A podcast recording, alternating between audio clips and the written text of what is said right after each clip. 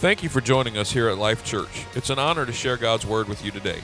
Our prayer is that you will connect with Jesus Christ as you hear His Word online. We'd love to have you visit one of our upcoming gatherings. For more information, visit us online at www.liferva.org or contact our church offices and we'll be happy to help you in any way that we can. Let's go now to one of our recent services where you can experience a life giving message from God's Word. All right, good to see everybody. Over the last six weeks, we've been talking about the different worldviews that are around us, and today we're going to wrap up our series on counterculture. I hope you've enjoyed it. Um, we've been talking about how our worldviews frame the beliefs that our life decisions are on.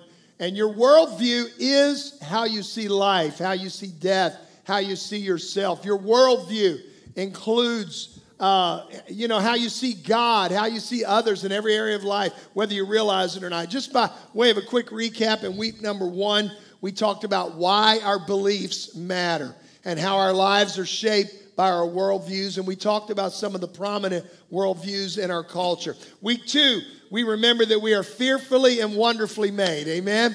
And that all life, including the life of the unborn, is precious in the eyes of God. And how many of y'all still believe that? Amen. Week three, we talked about meism and narcissism and the cultural obsession of self. And week four, we talked about how we are made in the image, in his image, and we talked about the identity crisis of gender and sexuality that is so prominent today in our culture. Last week, we talked about materialism and our cultural obsession with acquiring more. And today, I want to close out our series with a wrap up of how do we live this life out in our culture. Let's go to the book of Matthew, chapter 5, verse 14. I see you over there, John. It says, You are the light that gives light to the world. A city that is built on a hill cannot be hidden. And people don't hide a light under a bowl, they put it on a lampstand so the light shines for all the people in the house. And I want you to notice verse 16. It says, In the same way, you should be a light for other people. Live so that they will see the good things you do and will praise your Father in heaven. Verse 16 said, We are to be a light for other people. From the NIV, it said it this way Let your light shine before others. It also says in verse 16, we're to live in a way that people not only see the good things that we do, but it prompts them to what? To praise our Father in heaven. Amen. So here's what I want to talk about today be a light. Be a light. Amen. Now, as we have been talking over these last weeks, there are cultural shifts that are happening around us at a rapid pace. If we don't understand uh, what is going on, we are not going to be effective disciples of Jesus. And the reality is that I think we lost something on the sound here, guys. The reality is that we've only scratched the surface of, of just how a few cultural issues really are, are, are impacting our society, right? Because, folks, I'm telling you, things are happening at an unprecedented pace. As we have established in this series so far over the last couple of hundred years, Western civilization has moved away from theology and philosophy being the main filters of thought to today it's all about what? Individuals. It's about our feelings. Uh, the Bible, or even other uh, sacred or, or, religious texts, depending upon what culture you live in. Uh, people have moved away from that. Those things used to set the standard on ethics right? How people behaved, what they valued. But that's been replaced now by personal experiences, by personal desires, by preferences, by feelings. And, and folks, hear me, that is not a sustainable foundation to live on. Right. We have proven that as human beings, we are not capable of self regulating. Yeah. We're not, amen. That is one reason a biblical worldview is so critical. Because being a Christian means not only that Jesus is my Savior, it means He's my Lord. Amen. And lordship means he gets to shape every area of my life my money, my relationships, my plans for my future. Jesus has a holistic influence on your life. Being a disciple means I try to live like Jesus. I try to let him shape and direct the trajectory of my life. But how do I do that? How do I live in a world without being of this world? Now, once I have embraced a Christian worldview, how do I live this out? How do my beliefs actually change my behavior? How do I, as Jesus stated in Matthew 5, how do I be a light in a world of darkness, in a world of confusion? I think one great place to start is by looking at the best example of it of all. And that's in 1 John chapter 2 and verse 6. Says, Whoever claims to live in him, what? Read it with me must live as Jesus did. Whoever claims to live in him must do what? Live as Jesus did. See, the model is Jesus. And the bar that has been set is to try to live like Jesus did. Now you might say, well, yeah, Pastor, that, that's pretty obvious. We, we get that, right? But do we really get it? Do we really get it? See, we call ourselves followers of Christ. We call ourselves believers. We call ourselves disciples. We call ourselves Christians. But do we really kind of always live the way Jesus did? Now, obviously, I'm not Jesus, and neither are you, and I think we can all shout amen to that. Hallelujah. And thank God. Aren't you glad that the person sitting on your left or right is not Jesus? what a hot mess this world would be in if we were in charge completely, right? So, I, but how can I try to at least imitate how he lived his life in the midst of our culture? How do I try to live like Jesus did? How do I live counterculturally in this world in a way that glorifies God, but also can draw people to Jesus in a way that I that brings God glory. I'm going to give you some practical tips today as we close out this series. Are you ready? Here's number 1. Here's the first thing we got to do. Evaluate everything. Can a brother at least get one amen? My God, do it. At least does the band need to get? Come on, y'all. Hallelujah. I'm here. You're there. Come on. Let, let's dial in a little bit. Come on. Evaluate everything. Amen. See, the way we used to always say it in church back in the day was use discernment, right? Use discernment. See, discernment is simply the ability to judge well, and on a spiritual level, it means to gain spiritual insight or understanding into a matter. You've got to evaluate everything, test things. Don't just automatically accept what somebody tells you. Check it out. Don't automatically accept the world's values. Folks, we got to stop allowing ourselves to just get sucked in by the culture around us. Just because something is popular or trending or is the latest hot issue does not mean we're supposed to embrace it. Evaluate, discern, ask things like is this truth or is this a trend? Right? Does this square with reality? Does this fit into a biblical worldview or is this just a passing fad? How would embracing this view or this ideology affect my walk with God? You need to ask those kind of questions. Amen. How does this affect my witness? Amen. That's another message for another day. We do have a responsibility to everyone around us by how we live. Amen. And, and you have to ask yourselves, ask God for wisdom, and also know that what might be right for you might not be right for other people. See, when you read the Gospels, it might surprise you to see how many times Jesus said, Watch out, take heed. Amen. Depending upon which translation of the Bible you're accustomed to reading, it says, Beware. Jesus says, Be careful. Jesus says, Guard yourself. See, Jesus understood that we have to have our eyes open and our spiritual radar turned on regarding everything around us. Be discerning. Don't just let things, things uh, flow into your mind that may not be right. Use the mind that God gave you. And hear me, and when you're not sure, Pray for wisdom. Question everything. Confront everything. Properly assess popular opinion. Does this really make sense or not? What is the agenda I am hearing? What am I seeing? What values are being promoted here? Look what 1 Thessalonians 5 21 and 22 says. Test everything. And then after you test everything, what? Keep what is good, verse 22, and stay away from everything that is evil. Test everything, keep what's good, stay away from everything that is evil. Notice it says everything. And by the way, if you really look at the context of this passage, he's talking about testing prophecies and prophetic words. In other words, you got to test spiritual stuff too. Come on, somebody. Don't go around believing everybody that says they have a word for you. Amen. Test everything, evaluate. That means the music I listen to, the shows I watch, the books I read, the company I keep, the podcast I listen to. Come on, somebody, test it. Test the advice of your therapist. Test the advice of your guidance counselor. Test it. Test the advice of your Uncle Ronnie or your Aunt Laverne. Come on, test it. Your favorite preacher, test what he is saying. Amen. Come on. Test your teachers at school. Test the online professor. Test everything. Why? Because there's a lot of junk that's being promoted out there that is absolutely off base. Why do you think we're so confused right now? People are just buying hook, line, and sinker all the nonsense that's being put out by our culture. Evaluate everything. So, if you're going to evaluate everything, here's the next question What is the standard of evaluation? It's the Bible, it's Jesus. Amen.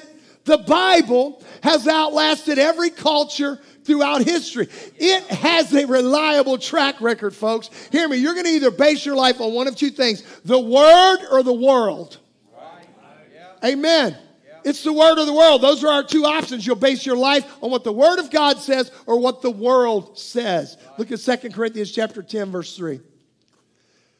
For though we live in the world, we do not wage war as the world does. The weapons we fight, what? Are not the weapons of the world. On the contrary, they have divine power to demolish strongholds. Some of our weapons. We demolish arguments and every pretension that sets itself up against the knowledge of God. Let me stop right there and tell you right there. That is culture.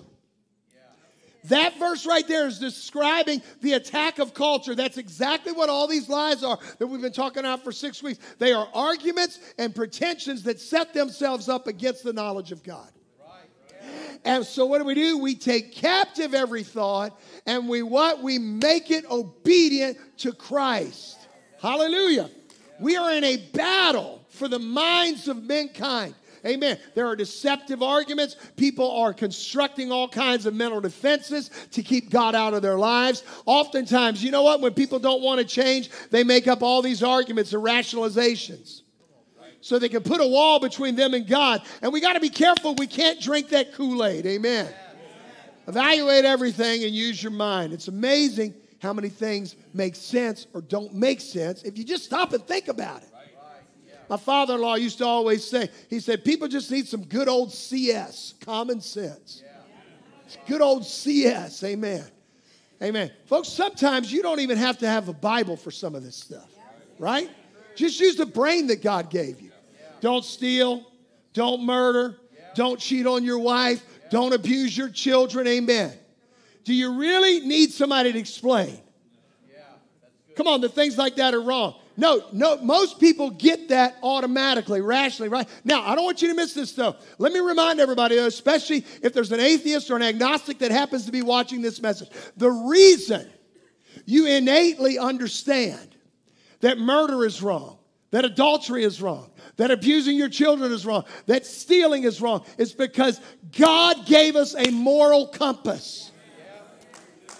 We are divinely created. Come on, somebody, don't miss this in the character and in the image of God. The moral code that is ingrained in each of us is by divine design. It is intended to govern our morals and our world. That's why, you know, some of the atrocities that we've heard about that Hamas has inflicted on the Israeli hostages. And if you haven't been paying attention, you need to hear some of the reports coming out from the hostages that have been set free. The reason is they have lost their moral compass. You cannot do to other human beings what some people have done historically to other human beings unless you have violated your compass, your moral compass before God. Amen. It comes from a godly perspective. Amen. All the people who say morals don't matter and that lifestyles don't matter, they forget that it is the same moral law of God that tells us not to steal or murder that also governs every other area of our lives. Amen. Countercultural living, having a biblical worldview is much easier if you would just learn to evaluate. Use discernment on everything you encounter. So you start there, right? Evaluate everything. Here's number two. You ready? live by principles and convictions.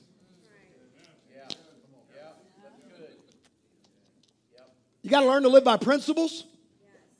You have to learn to live by convictions, not popular opinion, and not convenience. See, the people that have made the greatest changes in our world were not necessarily the smartest, the most educated, or the wealthiest. Amen. They are people that of principle, or they were people who lived by deep convictions. Some of them had evil convictions but they were deeply rooted and they used those to impact our world in a negative way. Others had great moral convictions and they have used their influence to impact people in a positive way.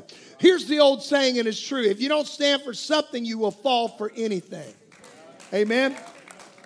So, folks, we got to develop some strong convictions to counteract the pressure of our culture in our day. Now, I used to teach a lesson years ago about how to develop convictions in your life, and I coined a phrase that I still believe is true, and I want to share it with you today. I want to talk to you about this for just a moment about how do you develop convictions in your life. Here's a phrase that I coined years ago. I'm going to put it on the screen. Are you ready? Bible principles produce convictions which establish standards. I want you to read it with me, and then I'm going to break it down and explain this to you. Ready? Read it with me. Bible principles produce convictions which establish standards.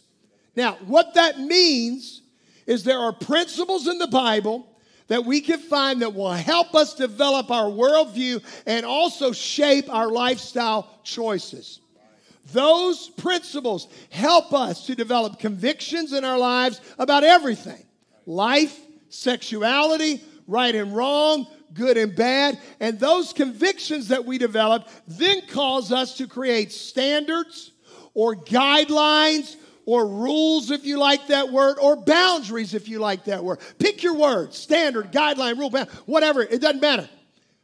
To live by. So here it is again. Bible principles produce convictions which establish standards. So let me break this down. Let me unpack it for you today. First of all, what is a principle? Okay, a principle is a fundamental truth, a law on which others are based. It's a rule of conduct, it's a method of operation, it's a law explaining a natural action. Bible principles come from two scriptural sources. And I don't have a lot of time to unpack this, I wish I did, but here they are specific biblical statements, that's number one, or practical applications of biblical guidelines.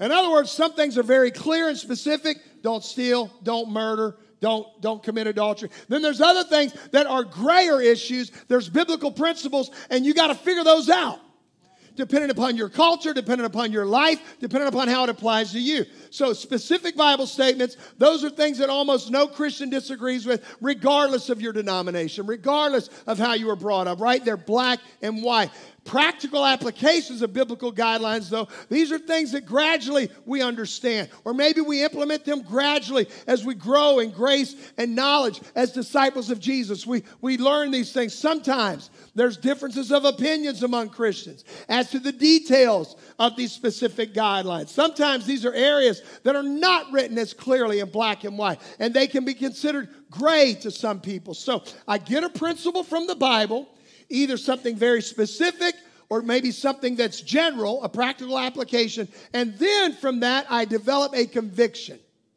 Now, what's a conviction? A conviction is a strong belief that comes from the Word of God or the Holy Spirit speaking into my life. Come on.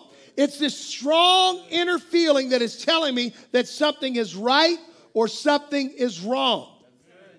Some of your convictions come from the Bible, some of them come from the Holy Spirit. Some of them are personal convictions that you set for yourself because don't nobody know you like you know you. Come on. There might be some things that Rodney's okay with that I'm just not okay with. There might be some things that I'm good with that Evan really shouldn't have in his life. I'm talking about convictions here. So once I get a conviction, I need a standard or a rule or a guideline or a boundary to live by, right? So, what are standards? In the Old Testament, and I still like using the word standard, and I'll tell you why. A standard was a physical banner. They lifted it up, it was a flag, they displayed it on a pole, it was a rallying point. It was a signal. It was a standard that represented presence and protection and the leading of God and his people in the execution of God's will. And today, you know what a standard would be? Something that we establish for use as a rule or a guideline or a boundary in our lives that gives us a, a quantitative measure of quality or quantity or value. A personal standard is something that represents your customs, your philosophies, your lifestyle choices. Standards are internal and external signs that an authentic work of salvation and Christian maturity is taking place in our lives. So, how does this all work? How does this all come together? Well, I read or I hear a principle that is based from the Word of God. I might hear something in a sermon, I might read something in my Bible. And from that, I develop this conviction. And you know it's a conviction when the Lord is talking to you about it right? When God's whispering it in your ear and you brush it off and you brush it off, and that might be days or weeks or months, or you and you got this little tickle, and you get this conviction or a feeling about how this should affect the way I live. And from that conviction, then, once I embrace it, I create a standard. I create a rule to live by. I create a guideline that will help me solidify that conviction into action in my life. Now, I'm going to give you an example that hopefully will pull this all together, and then you can go home and create your own. Let me just let me show you in a real practical sense how this would work. Okay, I don't think I need to do one on a specific Bible statement like "Thou shalt not steal." Right? I think we all get that. I don't need to explain to you why you need to be convicted, and then what the rules should be in your life. Right? So let me take something a little more vague. Nowhere in the Bible does it say, Thou shalt not look at pornography or dirty magazines or adult websites or ungodly movies, right?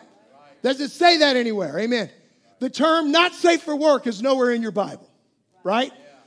Don't uh, subscribe to OnlyFans is not in your Bible, right? Okay, it's not there. But what is in the Bible? The eye is the light of the body, Luke chapter 11. Set no wicked thing before my eyes, Psalm 101. The lust of the eye is a major source of temptation, 1 John chapter 2. And lust is condemned in many different places in the Bible. So I've got all these passages, right? None of them say, don't look at porn, but all of them say, don't look at porn. Do you understand what I'm saying here? The principle is lust is wrong.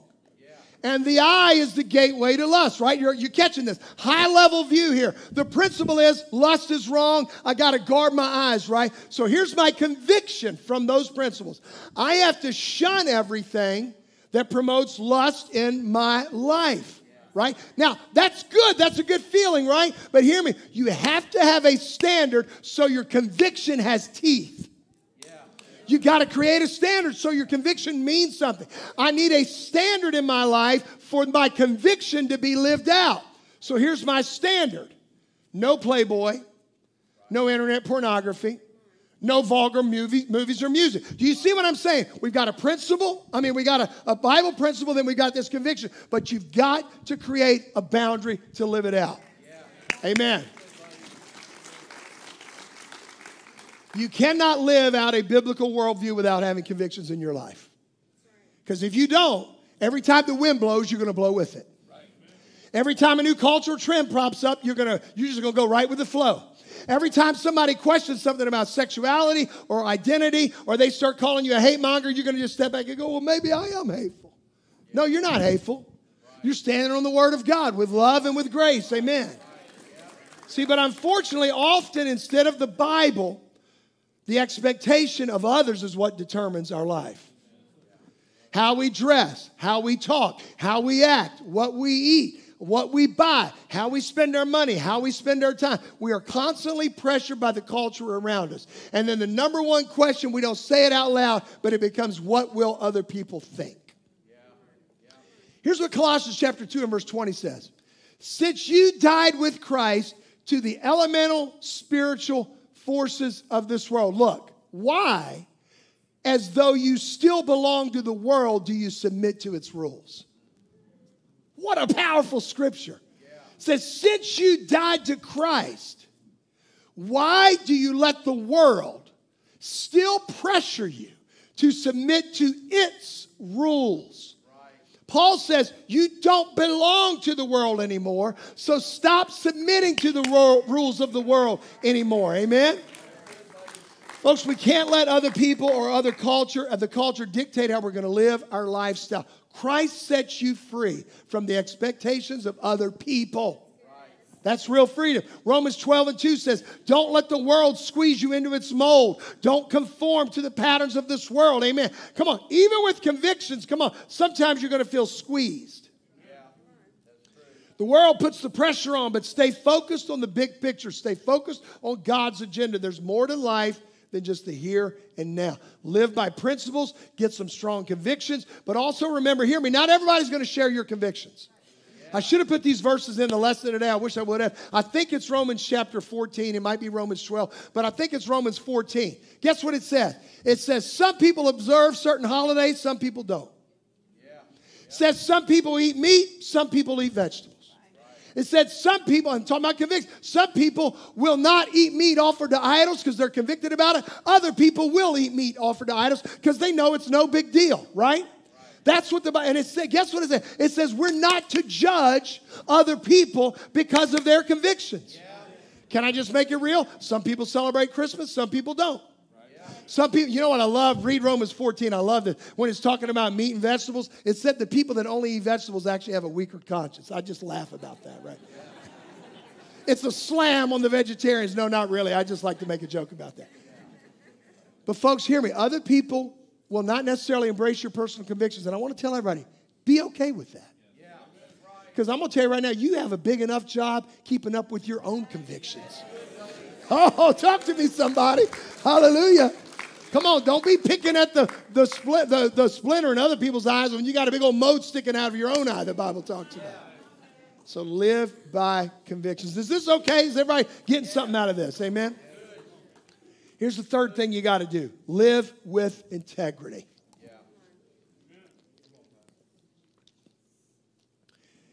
Integrity is how you live a biblical worldview in a culture that is increasingly non biblical. What is integrity? Integrity means wholeness. It comes from the word integral or integer. An integer is one unit in math, in math, amen? It means a whole. It's the opposite, don't miss this, of compartmentalizing. Integrity is one, oneness. What integrity means is your life is all the same. You are one person. You are not compartmentalized. You, in other words, you don't act one way with one group of people and differently with another. This is how I act at church. This is how I am when I'm with my fishing buddies. Yeah. Yeah. This is how I act at work. This is how I act at home. Come on. You're wearing different masks and you fake it and you pretend. Folks, that is the true definition of a hypocrite. Come on, let me be real clear. A hypocrite is not a Christian who struggles or messes up. We got to quit. We got to quit pointing fingers at people that are struggling. Amen. Come on, everybody's struggling. That's not what a hypocrite is. A hypocrite is somebody that acts like someone that they're not. I am way more okay with somebody who says, Pastor, I keep struggling, I keep struggling, I keep struggling. And then there's somebody else standing right next to them who's doing the same exact thing that's got their big old Jesus mask on and they act like they're flawless. Two people doing the same stuff, totally different perspective. Live with integrity. Amen. When you segment your life in such a way that you're not consistent, that kind of living is going to catch up with you. Amen. You can have things right in one track of uh, area of your life, but in another area, you're a hot mess. You cannot compartmentalize your life that way and be okay with that. Yeah. Come on, it would be like, for example, let's just say me and David Rutherford went out fishing in a John boat and you're sitting in one end of the boat, David's in one end of the boat, and I'm sitting in the other end of the boat, and all of a sudden I pull out a drill. And I start drilling holes in the floor of my section of the boat. You know what David would say? What are you doing? What are you You're going to sink this boat. But what if my reply was, This is my end of the boat? I'm not hurting you. This is my space. Mind your own business. If I want to be standing in water, that's my prerogative. Folks, it does not work that way. Come on, hear me. Me compromising, don't miss this. If I compromise my end of the boat, guess what? David is going to sink right along with me. And this is what we forget so often as Christians. If you are professing to be a believer, you have a responsibility to the people that are in the boat with you. Come on, hear me, Christian dad. Be a Christian at home and at church and at work and in your business. Hear me, Christian mom. You got to be the real deal. You got to live with integrity. Those babies in the boat are depending on you. Amen. You cannot compartmentalize your values and principles in a way to where uh, you are living a duplicitous life. You've got to make them one, one integer, one unit, integrity. Don't say, I live this way at work, I act this way in my church life, I act this way in my family life, I act this way in my social life, I act this way in my business life. You're setting yourself up for disaster. Yeah. Now, hear me integrity is not perfection. If you got to be perfect, we might as well all just throw in the towel. Amen? Yeah. Amen. Unplug the Christmas trees, take them with you when you go. Yeah. Just shut this joint down.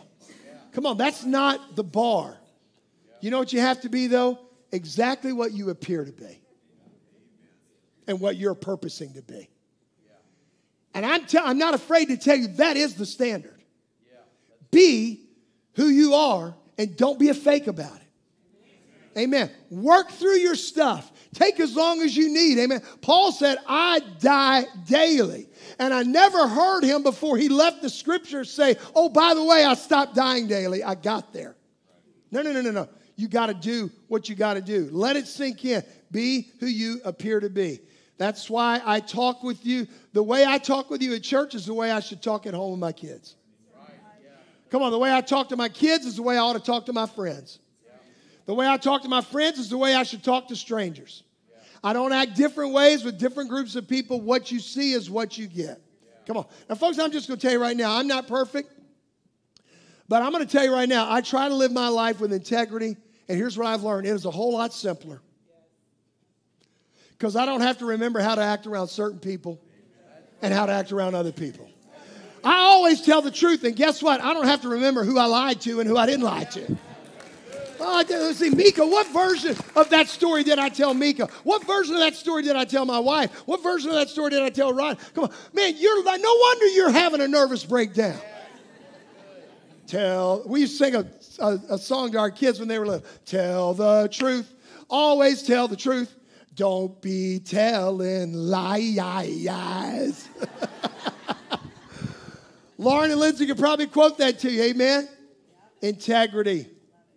Here's what Jesus described it, Luke 11 36. Therefore, if your whole body is full of light, look, and no part of it is dark, it will be just as full of light as when a lamp shines its lights on you. Wow. Hallelujah. He said, if your whole body is one thing, light, no part of it is dark or compartmentalized, you'll be full of light. Just like if somebody was shining a spotlight on you. Look at this verse again from the New Living Translation. I love it.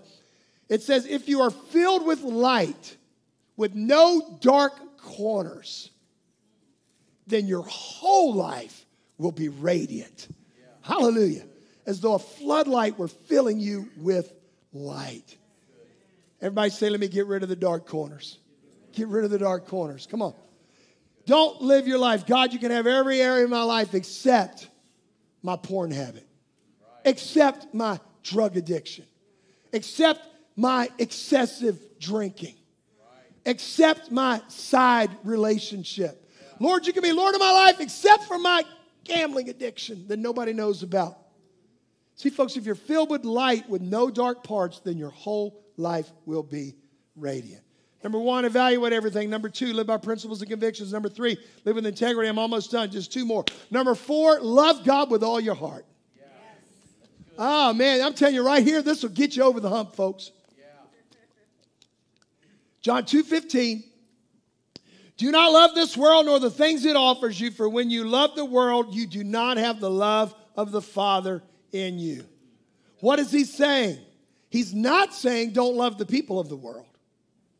He's not saying uh, be unfriendly to, uh, to unbelievers. Come on. In fact, John 3:16 says, "For God so loved the world, what? That he gave his only begotten son." Amen. And we are to love people the way God loves people. But what he is saying is, don't love the values of this world. Don't love the systems of this world. He's talking about the values that say pleasure is everything, power is everything, position is everything, possessions are everything. That's what we've been unpacking for the last six weeks. The word world here in the Greek means is the word cosmos. It's from the, the, the word that we get the word cosmetics from. And cosmetics means the arrangement of things. In other words, he's talking about the world's value system, the arrangement, the structure of our world system. In other words, you cannot have divided loyalties. You can't love God here and love the world there. Love God with all your heart. Yeah. Matthew 22, Jesus said, I'm going to summarize the whole Old Testament to you. You ready? Love God with all your heart, all your soul, all your mind, all your strength. Jesus said, if you did that, you got it. You've checked the boxes. Amen. See, the problem is many believers want to love God half heartedly, not with all their heart. This goes back to integrity. You're compartmentalized. Amen? And that's just what we have to constantly work on. That's not the way love works. God wants my whole heart. James 4, 4, 4 and 4 says this. Listen to what James said. So you are not loyal to God. You should know that loving the world is the same as hating God. Wow, James just escalated that thing right there, right? Man, Pastor James is not missing, missing any words here. Anyone that wants to be a friend of the world, what? You become God's enemy. He said loving the world is the same as hating God. Amen. In other words, as a believer, you can lose God's favor on your life. It's that you can become God's enemy. Yeah. Amen. Even a believer can do this. So here's the last point I want to point out. Praise team musicians, come on up. Be an influencer for good. If you really want to live countercultural in this world, be an influence for good. Rather than being influenced, rather than having culture set your agenda, be countercultural. Everybody say countercultural. Be an influence for good. Everybody is either a thermostat or a thermometer. See what I mean by that? You know the difference. A, thermo- a thermometer just reflects the environment and reads the room, right? But a thermostat sets the environment and determines what's happening in the room. Amen? Come on. A thermostat changes the atmosphere. A thermostat says, I'm going to control the environment. A thermometer, a thermometer just says, what's going on around me. Here's what Philippians chapter 2 and verse 15 says from the Living Bible. It says, so that no one can speak a word of blame against you. You are to what? Live clean innocent lives as children of God. In a dark world full of people who are crooked and stubborn, shine out among them like beacon lights. Man, don't you love that? It says, in this dark world full of crooked people, stubborn people, here's what we're to do live clean and let your light shine. The New Century Version said it this way shine like stars in a dark world. We are to be distinctively different than our culture. My lifestyle is to be such that I am a bright contrast to the culture and I shine out like a star. Jesus said this about us. He said, You are the world's salt to make it tolerable. And if you lose your flavor, what will happen to this world? Christians are the salt of the world. You know what the two primary purposes of salt? Number one, it's a preservative, keeps things from rotting. That's why they put it on meat, keeps it from rotting. And the other one is seasoning. It makes things taste better. Why does God leave Christians in the world? He leaves us here as preservatives so that the world doesn't rot. And you know what else He does? He leaves us here to make everything better. Come on, to make everything taste better, to make life better, to show people what the victorious, abundant life can be. Amen. I'm going to tell you right now, when you walk in the room, it ought to get better. Come on, when you walk in the room, it ought to get better. Now, let me prove to you in real life what this is like. On Friday, I went to the local cup. He's already grinning. And I met somebody for a cup of coffee. I had a meeting there. And I walked in and I looked behind the counter. And before I could even identify, I see Jess Dunford back there whipping out the lattes. And you know what Jess did? He smiled real big and he said, Hey, Pastor, so good to see you here today. And man, everybody looks up, everybody's grinning. And he walks up and we're talking and he gives me a hug. And then I, you know, I'd already had a bunch of coffee that day. So I said, you know, I, I think I'm just going to have a tea today. And tea's not normally my thing, but I wanted to have a cup. And you know what? Jess whips me up this cup of tea, and it was the best tea I've ever had, Jess. And then I'm in there, and, and then I see Sarah over there in the corner. She's working. And she says, Pastor, you need to try the London fog. So I'm already drinking my tea. Next thing I know, I see Jess comes walking over. He brings me a London fog and he drops it down right in front of me. And you know what? Everybody in the room lit up because one guy just doing his job, letting his light shine. See, I, that's what I'm talking about. This is not complicated. Is not complicated. Let your light shine. Amen. And then before I left, when I was getting ready to leave to walk out the door, Jess said, Hey, hold on. One of my coworkers wants to talk to you about something. So I sat down and I talked to this girl. It was about a spiritual issue. And you know what I thought? That would have never happened. If Jess wasn't living the light, shining the light, and letting people know about the love of Jesus in his life. Oh, guess what? Guess what she told me? She said, one Sunday I'm going to sneak in, I'm going to surprise Jess. I said, all right, you got to come one Sunday when he's singing and hear my boy sing. Amen. Folks, be an influence for good be an influence for good. Did you know when you became a believer, you became God's representative on the earth? And you are influencing people that I can't influence, that Jess can't influence, that Lisa can't influence. You know, every so often I hear people will tell me, Pastor, I wish I could just work around just Christian people all the time. But, which by the way, I work with Christian people all the time. They got drama too. Amen. It ain't always cracked up to be, okay? But but but here's what I want to say. If you just worked with Christians all the time, how are you gonna let your light shine? I wish that I didn't have to go to school with heathens. How are you gonna let your light shine? I wish that I didn't have to work with a bunch of devils. Well, I, I know I've been there. I've done that too. But how are you going to let your light shine? God might have you planted right in the middle of hell on earth so somebody could be salt and light. That's you. That's you. Stand with me right now all over this house. We do not become countercultural by building a 20 foot wall around our nine and a half acres and building some 10 uh, story condos and all of us move in and us never go nowhere. That's not how you know how you become countercultural. You step right in the middle of it, and you are in this world, but you are not of this world. I want to be right in the middle of it. I'm not afraid of drunk people. I'm not afraid of, of gay people. I'm not afraid. Uh, I, have got friends that are in all kinds of, I, I got some friends that are in some messed up stuff. And you know what? When I see a man, I hug him, I love him, I talk to him, I encourage him. Because guess what? They already know what I believe.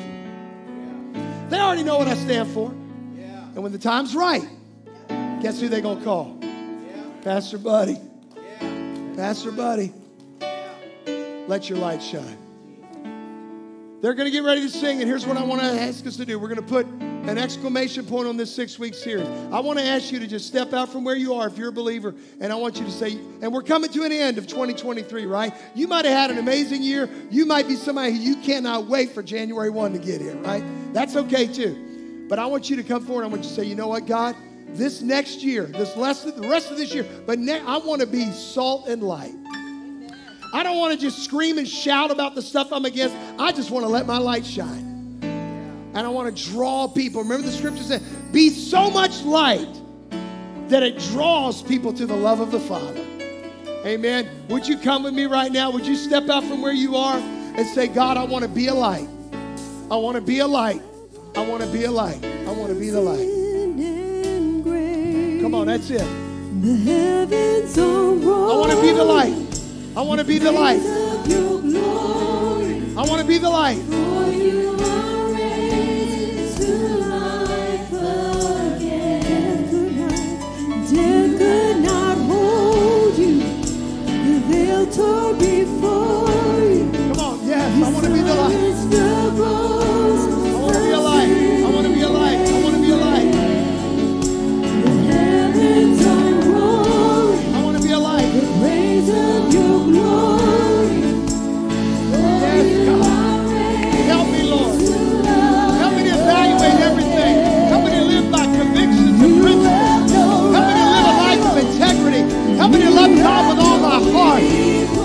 God. Help me, God. Help me to make a difference in my world. Come on, that's it. Yes.